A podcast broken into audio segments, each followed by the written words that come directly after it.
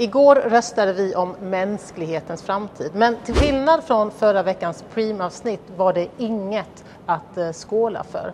Även om det var ett litet steg framåt. Mm, ett litet steg framåt var det, för det vi har röstat om är klimatlagen.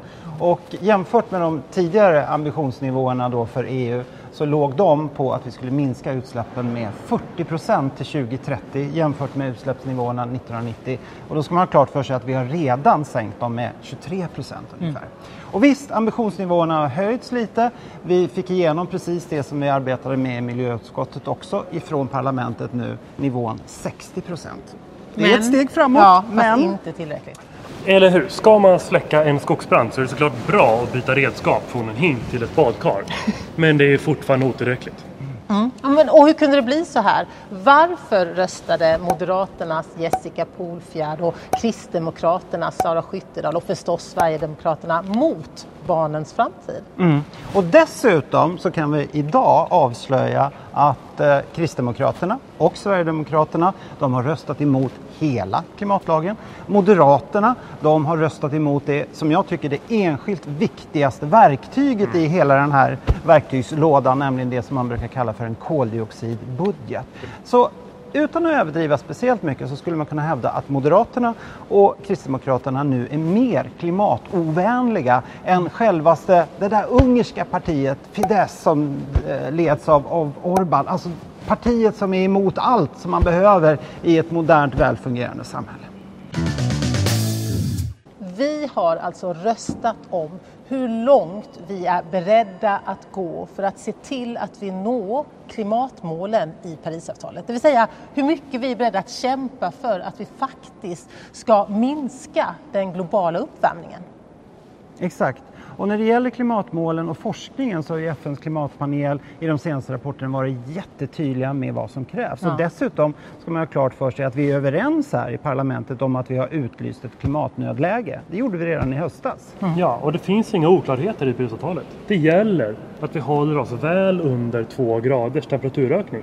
Och det är vi ju ense om. Ja, men det är ju det som också gör oss så frustrerade, eller ja. hur? Och ni ska undra, hur kommer det sig då när allting är helt klart, när vi vet allting, vi har all fakta, mm. att vi ändå sviker bara människor nu och kommande generationer? Ja, men det är ju så att för varje år som går så har vi för höga utsläpp.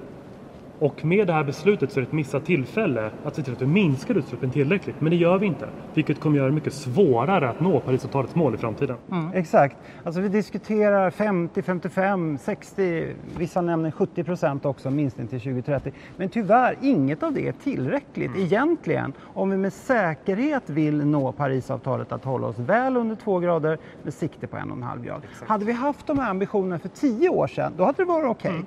Men vi är för sent ute hela tiden. Ja. Och det som också är så viktigt att komma ihåg det är ju att klimatlagen innehåller inte bara en massa mål som ska nå. Det handlar också om själva verktygen, om hur vi ska göra det här. Så att vi inte riskerar att, att få massa vackra ord på papper i olika regeringskanslier runt om i världen. Vi måste också ha det här huret på plats så att vi kan ha, ha trygghet i att det faktiskt görs. Mm. Och ett av de absolut viktigaste verktygen det är då den här koldioxidbudgeten som alltså inte bara visar vilken nivå vi ska vara på 2030 utan hur mycket mer utsläpp som vi totalt kan möjligen kosta på oss under de kommande åren och årtiondena. Och det här röstade alltså Moderaterna och Kristdemokraterna emot. Och så skyller de ibland på att ja, men näringslivet måste ha tid på sig att ställa om. Vi vet att det näringslivet vill, det är tydliga signaler. Och de i delarna av näringslivet, det är många som redan nu är på väg att göra den här omställningen. De vill ju precis ha de här. Så att, ja, Nej, det, är det är bara svammel. Ja. Och den här koldioxidbudgeten är verkligen viktig att få in det tänkandet. Och vi är ju kritiska till den här klimatlagen, att den inte är tillräcklig. Men vi är ändå stolta över de gröna avtrycken som vi har gjort. Den här koldioxidbudgeten är något som jag jobbade med under förra mandatperioden och jag är verkligen stolt över att vi äntligen har det klart. Mm. Och något annat som vi har kämpat för, vi gröna, med en otrolig kraft och precision, mm. det är ju att vi måste få ett stopp på de fossila subventionerna som fortfarande pågår. Men vi är de som leder den där kampen mot det fossila överallt och hela tiden och därför Preem var så viktigt. Vi gröna gör skillnad. Ja, minst sagt. Ja Per, man kan ju fråga sig om våra politiska kollegor till höger själva tror att den här politiken är tillräcklig. Eller om de bara vilseleder människor. Ja, alltså kan, kan de vara så dåligt pålästa så att de tror att de har expertisen på sin sida? Eller, ja. Nej, nej, Alltså, oavsett, djupt oroväckande.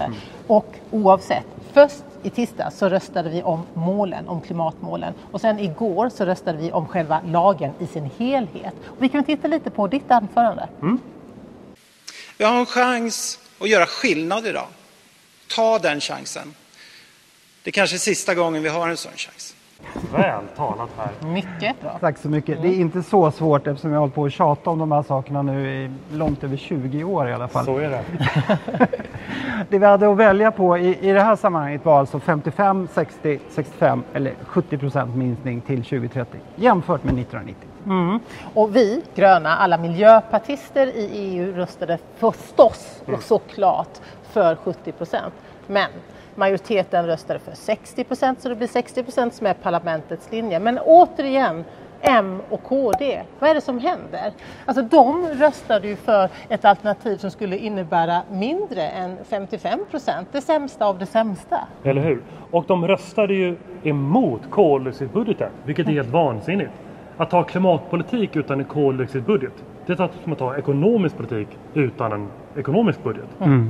Kristdemokraterna röstade alltså emot hela klimatlagen till och med. De, de vill inte att det här ska hända. Ja, det är otroligt. Nej, de vill ha flum Ja. istället för ordning och reda. Nej, men, nej, men det, det är otroligt allvarligt. Men nu är det som det är. Det finns en, ett 60% mål och vi ska inleda förhandlingar med kommissionen som ju då kommer driva för sina 55% och mot rådet, det vill säga alla EUs medlemsländer. Och där finns det ju helt olika viljor. Men det som är spännande det är att några länder nu de senaste dagarna har gått ut med väldigt ambitiösa mål. Danmark har sagt att de tänker strida för 65 procent. Finland fick vi reda på bara för någon dag sedan tänker driva linjen åtminstone 60 procent. Så nu gäller det att regeringar runt omkring i Europa, även den svenska, höjer sin ambitionsnivå. För att den svenska regeringen ska kunna det så behöver man också få ett stöd från riksdagen. Exakt. Den gröna kampen fortsätter. Det var allt från Bryssel. Hej då! Hej då. Och glöm inte att prenumerera!